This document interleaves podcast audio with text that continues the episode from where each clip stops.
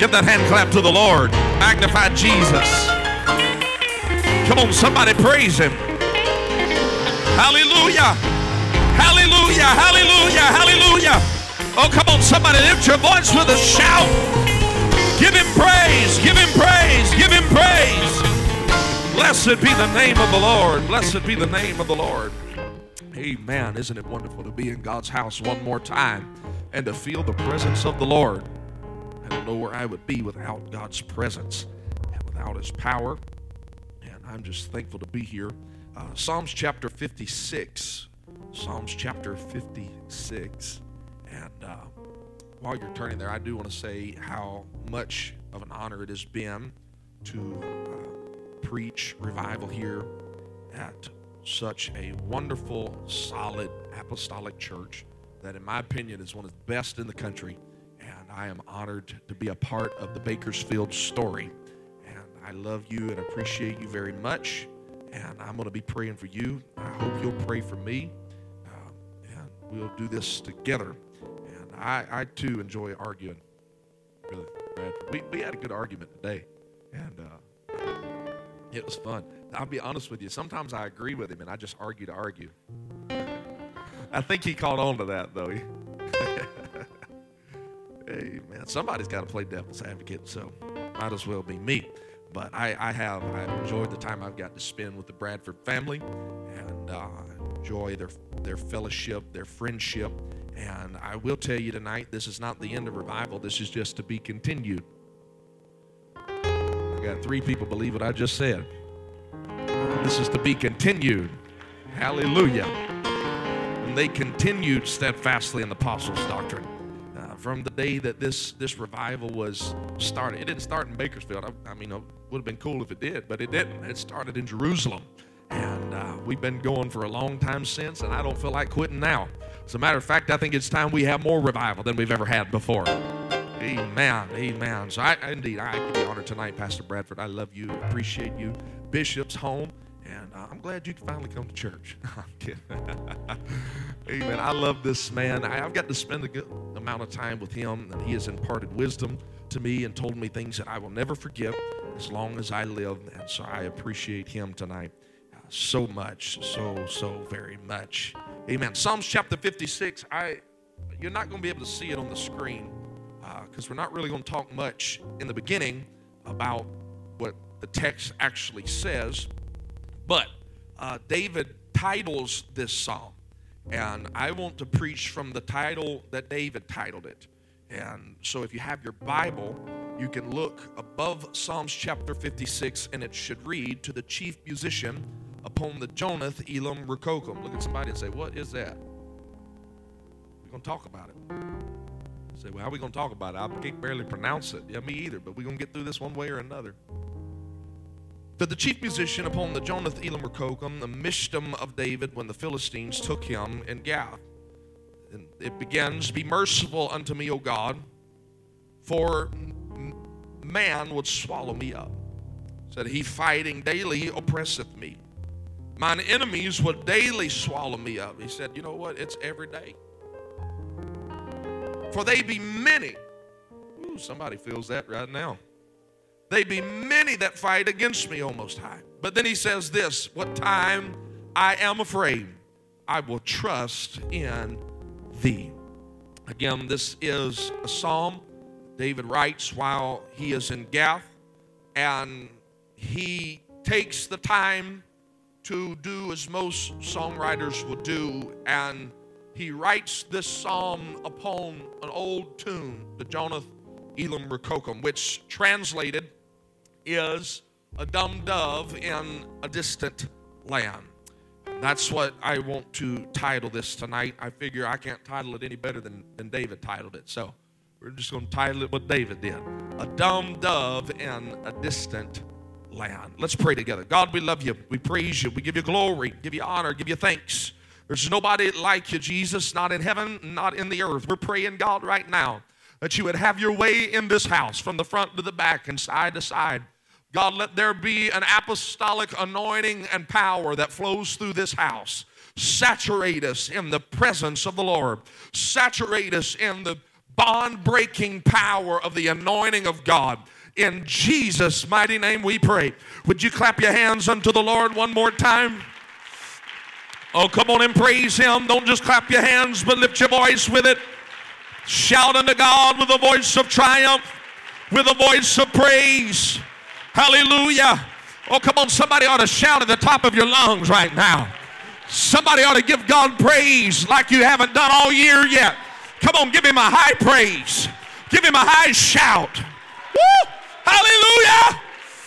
Hallelujah! Blessed be the name of the Lord Most High. Amen. You may be seated as long as you promise to help me preach tonight.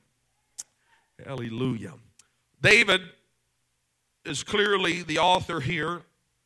And again, it is evident because he writes it in the title of the psalm. He lets us know that he is imprisoned in Gath. This setting is where he picks up the pen. David has been fleeing from Saul, the king of Israel, who, by the way, in my opinion, should be parading him around the city for his heroic actions. He should be applauding him. He should be appreciating him, but rather he is jealous of him. And because he is jealous of him, David has had to run from his own country. And now David is in Gath, and the king of Gath, Achish, has put David in prison. And he is under the pressure from his advisors to have David put to death. After all, this is the man that killed their champion Goliath. After all, this is the one that they sang their songs. David has slain his thousands, or Saul has slain his thousands, and David his 10,000s. This is the guy that has disrupted the Philistine army so many times, and we finally have him with nowhere to go. And so they capture him, and they put him in prison, and they make sure he has nowhere to turn. And it is here that David begins to pick up the pen. Let me just park right here for a second and tell you that you can either gripe and complain about what you're going through, or you can realize that the reason you're going through what you're going through is because hell's been hearing about the victory you've been having. That's the only reason he's here. It's not because somebody's got it out for David. It's because his enemy has heard how much victory he's had. And let me just tell you about the devil. Anytime he's hearing that you're having victory, he will try to isolate you and keep you from getting to the place where you can worship and magnify the name of the Lord. I'm going to tell you something. You're not really having church if you're not having the kind of church that the devil's hearing about. You're not really having victory if you're not making the devil mad. If the devil's mad at you, you ought to give God praise. If he's fighting you on every side, you ought to stand up and clap your hands because you know you're doing something right. I know I've been tearing hell's kingdom up, and guess what, devil? We're going to keep on doing what we've been doing. We've been praying, we've been fasting, we've been shouting, and we're not going to stop now. Hallelujah. Picture David in this city. He is downtrodden. He is depressed because this is a moment that, quite frankly, he could lose his life. And David, we picture him, and if you can just allow me to walk through the Sunday school story for a moment, sitting on a cot over in the corner. And he looks out the window, bars on the window, and he sees, if history serves us correctly, the Philistine hub with approximately 10,000 soldiers here at a time. David looks out and he can hear them rejoicing. He can hear them singing and talking about stoning him. And I don't know, maybe they started talking about the men that David killed by name. You know, my brother Freddie, he took him out. David sits back down on the cot and thinks, what in the world am I going to do? I don't know what you would do in that position, but evidently, I'm just going to tell you how I'd be nervous. They're talking about stoning him. They're talking about slaying him. They're talking about taking him out. And so David does what David does best. David sits down and finds a piece of chalk and a piece of rock, and he begins to write. He says, Psalm of David, Mictam of David, rather, is the word that he used, and it literally means to cut or engrave. It's the thought that partakes the nature of Job's cry, "Oh, that my words were written with an iron pen, engraven in rock forever." David is saying this is so important that I want everybody that ever reads this or hears this song to remember it for every day that they live. And David begins to write this song now upon the Jonath-elem-rechokim, or the dumb dove in a distant lamp. Brother Bradford, I'll be honest with you, I don't know that I've ever read so much as reading to put this message together, because it was approximately a little over 2 years that I looked to kind of find out what this Jonath-elem-rechokim was. And all I could simply find at first was the fact that the Jonath-elem-rechokim was attuned to a very familiar song. And some said in that culture, it would be as to our culture, songs like "Amazing Grace, how sweet the sound that saved a wretch like me." That the very moment you begin to sing the song, everyone that heard the song would know what song you're beginning to sing. And so I went on a quest to find out what was the song about. It was a song that everybody knew, obviously, and so I had to find out what it was like, what the song was about. And one day I was in a bookstore and found a book. It was literally called the Book of Ancient Hebrew Songs. And in this book, I was able to find the song, the Jonath-elem-rechokim, the song when we began to read or sing in verse 1. It is about this dove that is lost, and it gets captured by a fowler. It is then put into a cage and taken to the market, and then it is sitting on the market table. Thus the title, "A Dumb Dove in a Distant Land." It is talking, and here David is paralleling his life to this dove as he begins to sing this song.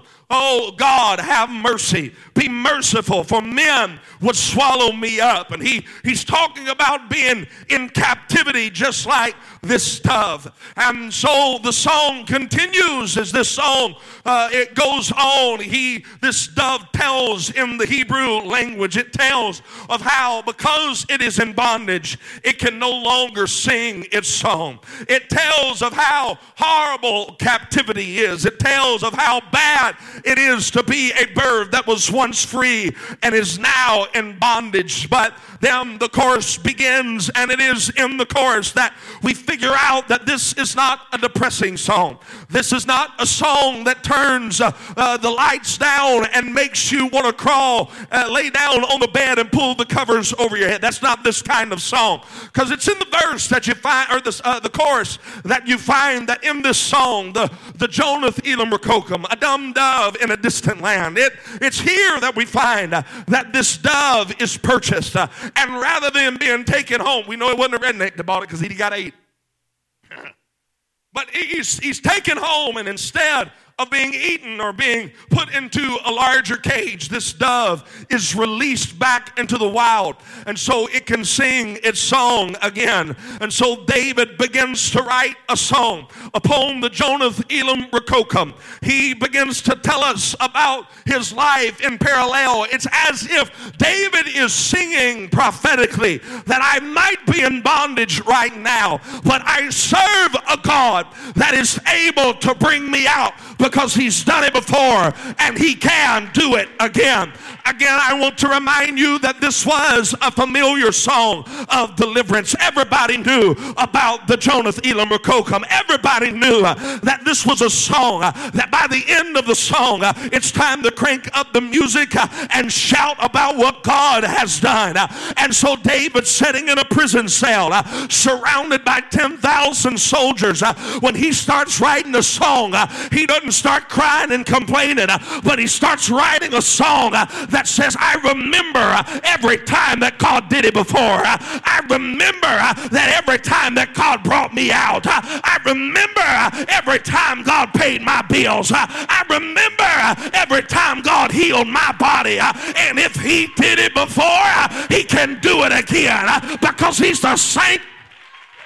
He's got the same power. He's got the I'm going to preach to somebody right now that's in a prison cell. I need to tell you tonight, you need to open up your mouth and start singing the songs of deliverance. It might look bad right now, but God can bring you out again.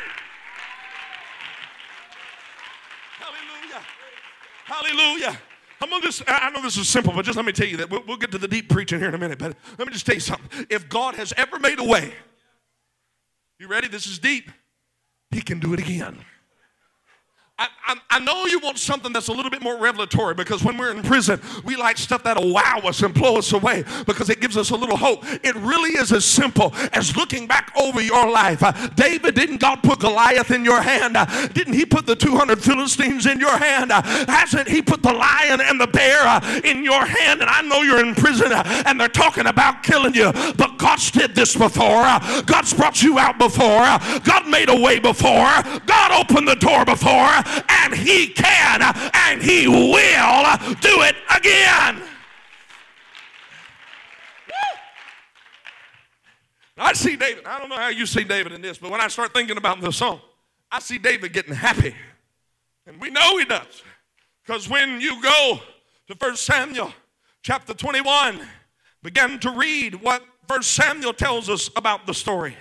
It says that when he is called before Achish the king, that he changed his behavior before him and feigned himself mad in their hands and scrabbled on the doors of the gate. And he let his spittle run down upon his beard. And there is something interesting about this verse here in 1 Samuel that I didn't get at first glance, Bishop. I had to study it a little while. And so I began to study this verse and go to the original language. We look at this text and we see David from Achish's point of view. David feigned himself mad. Achish said, what need have I of a madman? Well, what's interesting is the way that mad, the word mad is used by Achish, is different than it's used here. He talks of him as mad, as crazy, because that's how we look at David. But when you look at this chapter and verse in the Hebrew text, the word used mad here is only used like this one time in the Bible, and it's the Hebrew word halal, which is one of the words for worship. Ooh, I feel like preaching. And so when Achish looks at him and says he's crazy, and David goes home and tells the story, he said, Achish said I was crazy, but I acted mad. I acted halal in his presence. And I get it. I know everybody doesn't understand it. I get it. The Philistines don't understand worship. The Philistines don't understand it when you're in prison and you get called out of prison and all of a sudden you start jumping and shouting when you could be walking to your death sentence, when the devil says this could be it. But you start dancing anyway, and you start, that's mad, that's crazy. Maybe it is to the Philistine, but David had a revelation that something happens when I begin.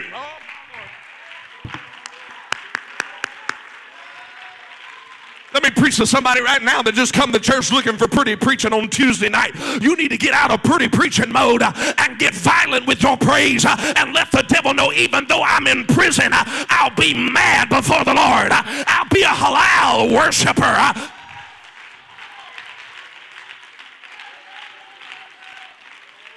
Bible. Woo. To halal praise means to jump and twist. You say, well, it don't really make a lot of sense for y'all to do what you do. No, can I tell you what? It don't make sense for you to do what you do. I'm trying to be nice, I promise.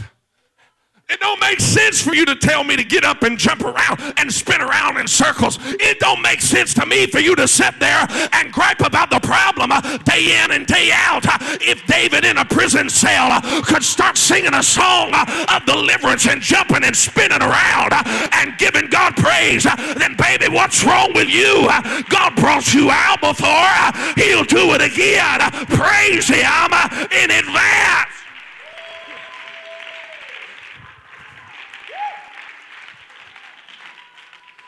Psalms 56, I don't know, where am I? Psalms 56 and verse 10. It says he scrabbled on the gates. Now, I would love to know what he wrote, have my own opinions, and I tend to align with what some philosophers say. And so let me just preach to you what I believe, and if I get out of line, Pastor Bradford will clean up this mess. But he said he scrabbled on the gates, and there are theologians that say it was Psalms 56 and 10 that he would write on the gates of the city. He's surrounded by enemies, and he says this, "In God will I praise his word. In the Lord will I praise his word." Want to know why? Because his word is forever settled.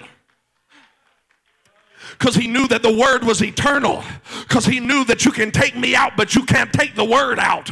You can take my life, but you can't take the breath out of the life of the word of God. It's from everlasting to everlasting. So while I'm here at the devil's camp, I might as well talk about victory for a little bit. Let me show you what I'm going to do, devil. In God will I praise his word. He continues. In God have I put my trust. I will not be afraid of what man can do unto me. Achish, you can jump up and down. You can stand on your head. You can threaten. You can do whatever you want to do. But I'm not scared of what man can do unto me. Because why? Thy vows are upon me, O God. I will render praises unto you. David simply said, this is why I'm not afraid, because I've got promises that are on my life. God said I was going to be king, and I ain't king yet. I've got a vow that's upon me. I got a promise on my life, and that promise is that I'll be the head and not the tail, above and not beneath. Why can you shout while you're in prison? It's because I know that the prison guard doesn't have the final say. God has the final say. I don't know what you're going through, but I dare somebody on a Tuesday night to stand up and just start singing the songs of deliverance. Start singing about how God made a way.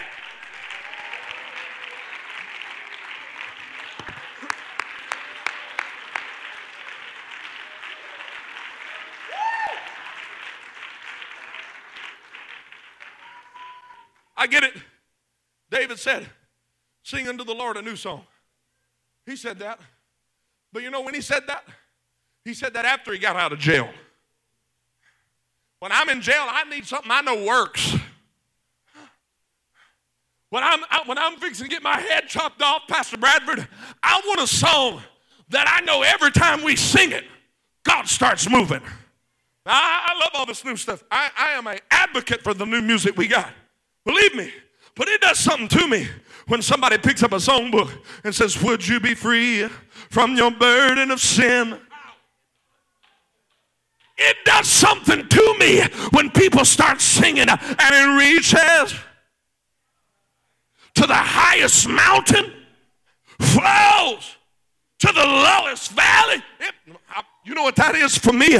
That's the dumb dove in a distant land. That's a familiar song of when I was just a boy, and I didn't know what to do, but I could hear them old saints singing the songs, and I knew when I started hearing the songs of Zion that something was getting ready to happen. I know the devil's big and bad, but he's not bigger and he's not better than my God that can make a way even where there is. He's the all-time God.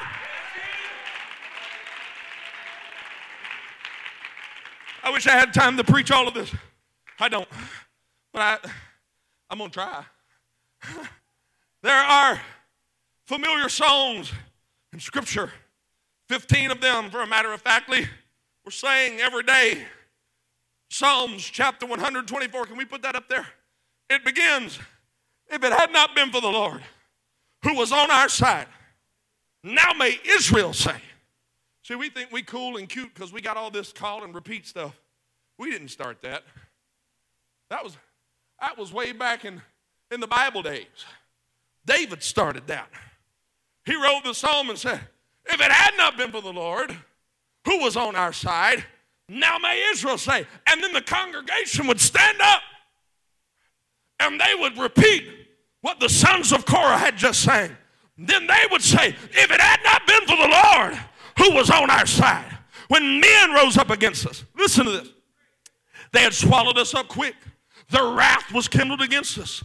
Then listen to the typology that David uses here to refer back to what God has done for them. The waters had overwhelmed us. The stream had gone over our soul. Then the proud waters had gone over our soul. David is referring here back to the Red Sea. David is referring to the fact that God's people were trapped. They were the dumb dove. They were in captivity. They had nowhere to go. And Pharaoh and his army was coming in quick. The proud waters were there. They had gone over their soul. And then he says this, blessed be the Lord who hath not given us as prey to their teeth. Our soul is escaped as a bird. He's referring again to the same song, as a bird out of the hand of the fowler. The snare is broken and we are escaped. David here is reaching back for Israel and saying, you need to look back to the story that your grandmama told you about how they didn't have anywhere to go, but God made a way. And if he did it before, if he did it before,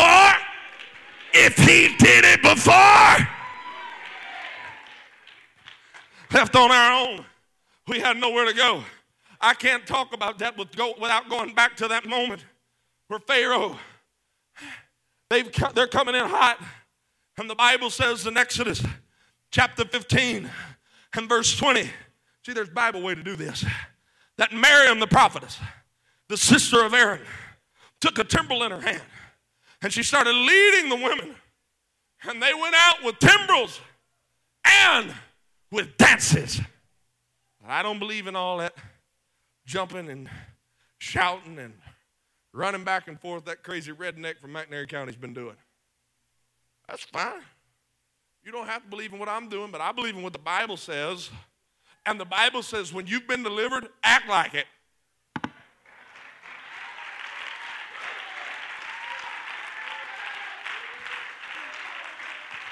When you've been brought out, act like it. The horse and his rider hath he cast into the sea. I've got something to shout about on a Tuesday night, Pastor Bradford. God, I don't know what God did for you, but when I look back over my life, God has brought me from a mighty, mighty, mighty long way. He's made a way before, and I believe he'll make a way again. Somebody ought to give him praise right now.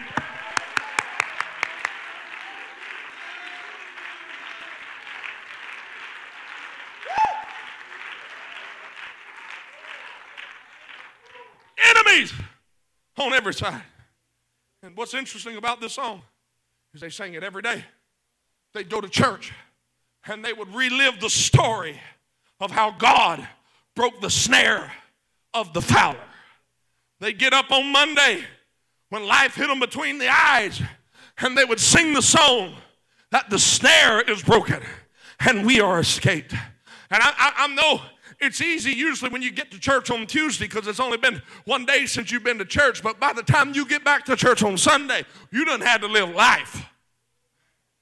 But guess what they sang on Sunday? The same song they've been singing on Saturday. The same song they've been singing on Friday.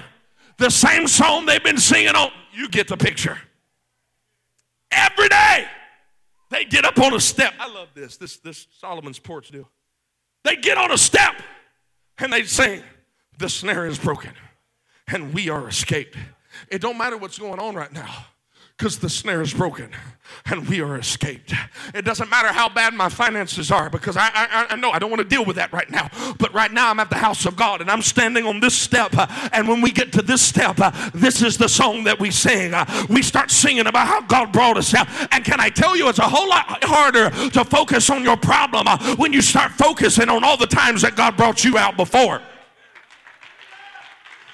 Oh, help me, Jesus. It's hard to be depressed while you're talking in tongues. Oh, I'm fixing, oh, Jesus, help me to be nice. I don't want to be mean to anybody, but I'm fixing to hurt somebody's feelings. It's hard to come to church and get bitter because they said this or they said that, or I'm not coming back here because the preacher didn't shake my hand and he didn't text me back after 3 seconds.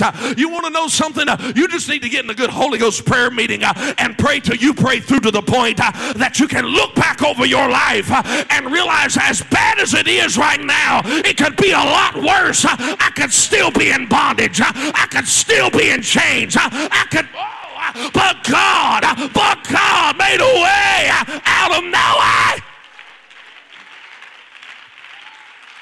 Hallelujah. Hallelujah. Y'all sit down. I ain't done preaching. I'm just getting started. It's my last night here for a while. I'm about to stretch out a little bit. Somebody just looked at their watch and said, oh my God, help us, Jesus. I can't preach about this without thinking about Jehoshaphat. When Moab and Ammon came against Judah, the Bible says that they were surrounded.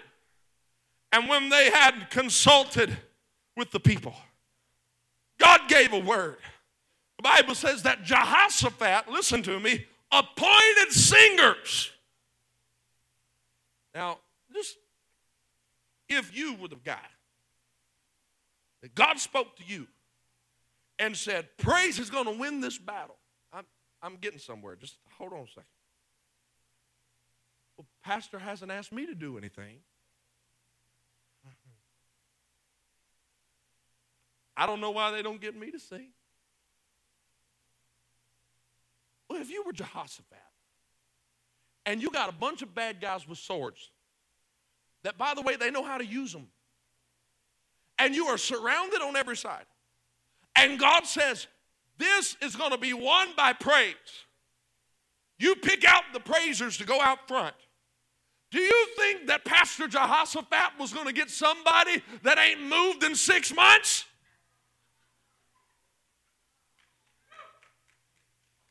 You think Pastor Jehoshaphat would find somebody that all he can get is a head nod every now and again? I think not. You want to know why he picked who he picked? Yeah, I guarantee you what he did is he found the craziest people at church and said, you go out front, because if this don't work, at least we get rid of the crazy folks. Shout, give God praise, and somewhere in the middle of shout, somewhere in the middle of dancing, God showed up. I don't think you know how powerful your shout is. I don't really think you know how powerful it is when you start singing the songs of how good God has been.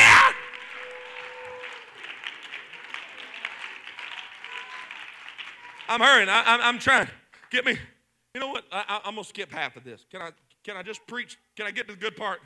I'm still not to the good part yet. Let me get to the good part. Give me Song of Solomon, chapter 2. And I see this picture. It's got David. This Bible stuff, this gospel, this dominion, the whole idea of what Scripture enforces. It's from generation to generation. The Bible tells us that. David is he's a songwriter.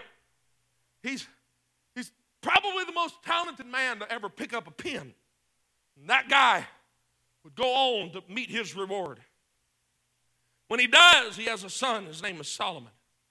And Solomon begins to write a song. Solomon starts writing about the glory and the goodness of God towards his people. If you understand anything at all about the Song of Solomon, you understand it is a love song, and it is to be paralleled to God and his love for his church. And in this song, Solomon, the husbandman, begins to show himself. In Song of Solomon chapter 2 and verse 9, the bride begins to sing. She says, my beloved is like a roe, a young hart. Behold, he standeth behind our wall. He looketh forth at the window, showing himself through the lattice. She's just caught a glimpse of what the bridegroom looks like. And remember, this is the song of a son of David. And I can just see as Solomon is getting ready to write this love song, he thinks, how can I write this song? My daddy was so good. How can I live up to it? And I don't know exactly what it was like, but I just have to believe it. Doing something like this. If you disagree, that's fine. You're entitled to your opinion. But I can see Solomon as a baby. He gets fussy, and Bathsheba's done all she knows how to do with him. And she's ready to pull her hair out, and she says, David, if you don't take this boy, don't act like you ain't ever said that, sister. 1 o'clock in the morning, he's still crying. I don't know what to do with him. So David's like, baby, I got to get up at 4:30 in the morning. I got to go to work. And then he catches that eye, and he knows, it don't matter if you're getting up at 4:30 in the morning. You're getting up now. Okay, I'll get him. Gets up, starts walking through the palace. And what do you do when you don't know what else to do with screaming kids? You sing to them. Y'all do that in California, or is that just a southern thing? You sing to them. I don't know what David sang to Solomon. Something had to be transferred, though. Put verse 10 up there. Because now the husbandman, the beloved, begins to speak.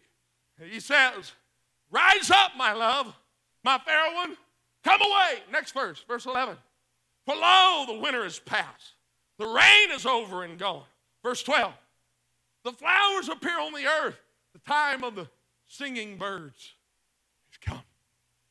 And the voice of the turtle is heard in our land. Now, a simple search from Brother Google will tell you that turtles don't talk.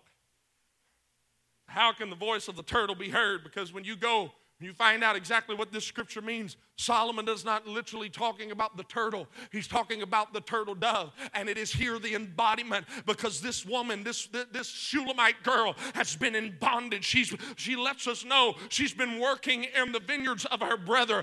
And when the one that's going to rescue her out, that's going to bring her out of the vineyards of her brother, shows up and he begins to speak to her, he says, let me tell you what's happening right now. The voice of the turtle dove is being heard in our land. It was Solomon's twist on a familiar song that you might be in the vineyard working in slavery for your brethren, but can I tell you that there's one that is coming, and he will begin to purchase you, and when he purchases you and brings you out of this place, you're going to have a song to sing that I found the one that could bring me out of my bondage. I found the one that could bring me out of the stuff. I'm going to introduce you to somebody tonight. If you're in bondage, there is a man, and his name is Jesus, and he will give you a song that you can sing.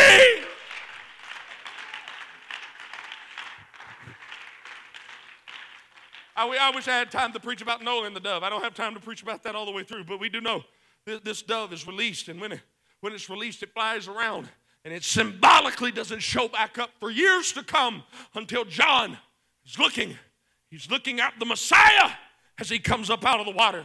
And that Messiah, when he comes up, John says, and I saw the Spirit descend on him like as of a dove. Now, I want to take you quickly, because you can't understand New Testament theology if you don't understand Old Testament theology. And in the Old Testament, we find in the book of Leviticus chapter 14, if you had leprosy, that you had to come to the house of God after you were cleansed. Once you got cleansed from this leprosy, you had to come to the house of God, and you had to bring 2 turtle doves. I love this. There's so much Jesus in this, brother. And when you got to the house of God, you take one dove and you slay him. The Bible says that Jesus went before them, and when they started asking him questions, he answered them not a word. He was the silent dove. The purpose of that secondary dove: you take one dove, you kill him, you slay him, and you take his blood, and you take water.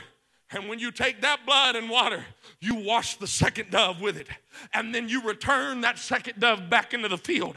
And when we see Jesus hanging on the cross and the centurion comes up, he punctures his side and out comes blood and water. It's as if Leviticus chapter 14 is being played out right before our eyes. One dove was silent. One dove answered them not a word. And the blood and the water washed the secondary dove so that the secondary dove could be released into the field. field so that he could sing his song again. I've come to tell you, whether you want it to be or not, you are the secondary dove.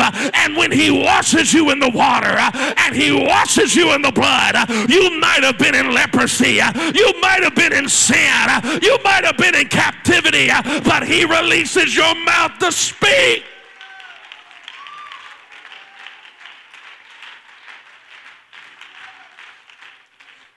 Musicians, help me. If you understand anything about typology, you understand that doves are a type and a shadow of the Spirit.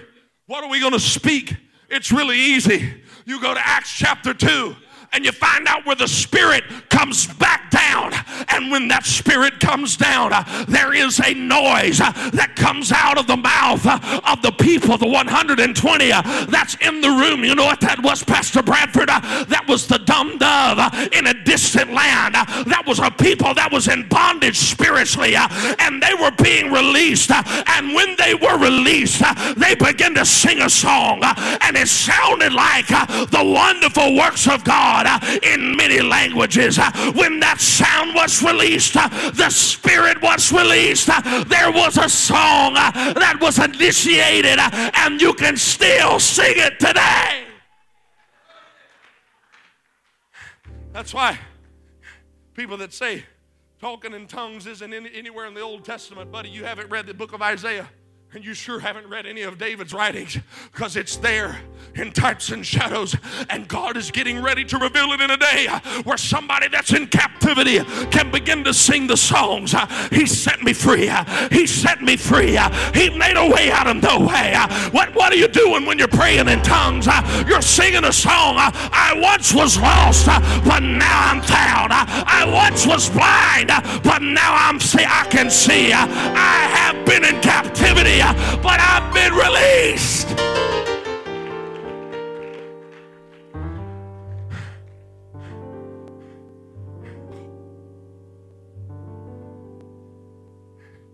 Little did the devil know.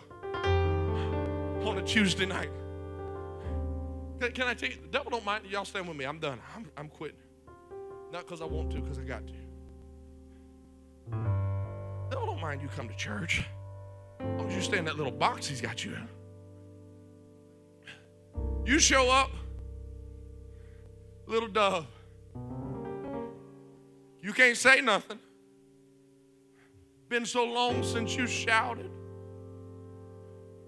Been so long since you gave a hallelujah. You've been coming to church in the box. But can I tell you that somebody bought you with the full intent of breaking the box? You don't have to come to church and walk out them doors the same way you came. You might have walked in depressed, but you can leave with a song in your spirit. You might have come in with all manner of things sitting on your shoulders, but you get to leave leaping and rejoicing and giving God the praise. I don't know what your song is, but I dare you right now in the devil's face, fresh out of prison, start singing your song. Start singing your testimony. Start letting the devil know, I might be in bondage, but God made a way where there is no way. So I'm going to give him praise. I'm going to give him glory. I'm going to give him thanks.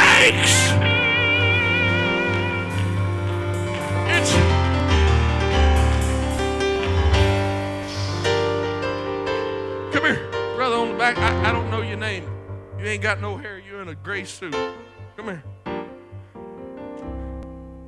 What's his name? Brother Chris. Come here, Brother Chris. Hurry, man. Hurry, run. Well, I like this guy. I'm not going to embarrass you, Emma. I hope not. You don't look like the embarrassable type. You know what I see? I love this. We're not glorying in what sin did. But when I see a man that comes to church, ooh, I feel holy. And the tattoos from his past life are showing. You know what I see? When he comes up here around this front and he's jumping up and down and shouting and dancing, I see a bird out of the cage.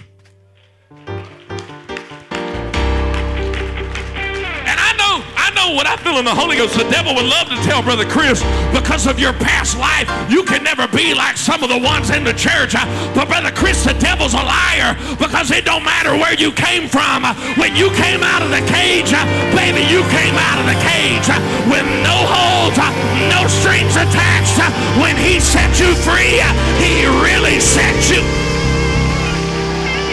I wonder if there's any free folk in here tonight that say, I know where I've been, I know where I came from, but I know where I am, and I know I got a song, I know I've got a reason to rejoice. Yeah, go, right now. I dare you to step out in the aisle and sing your song. I dare you right now in the Holy Ghost. Give him praise. Give him glory. That's due his name.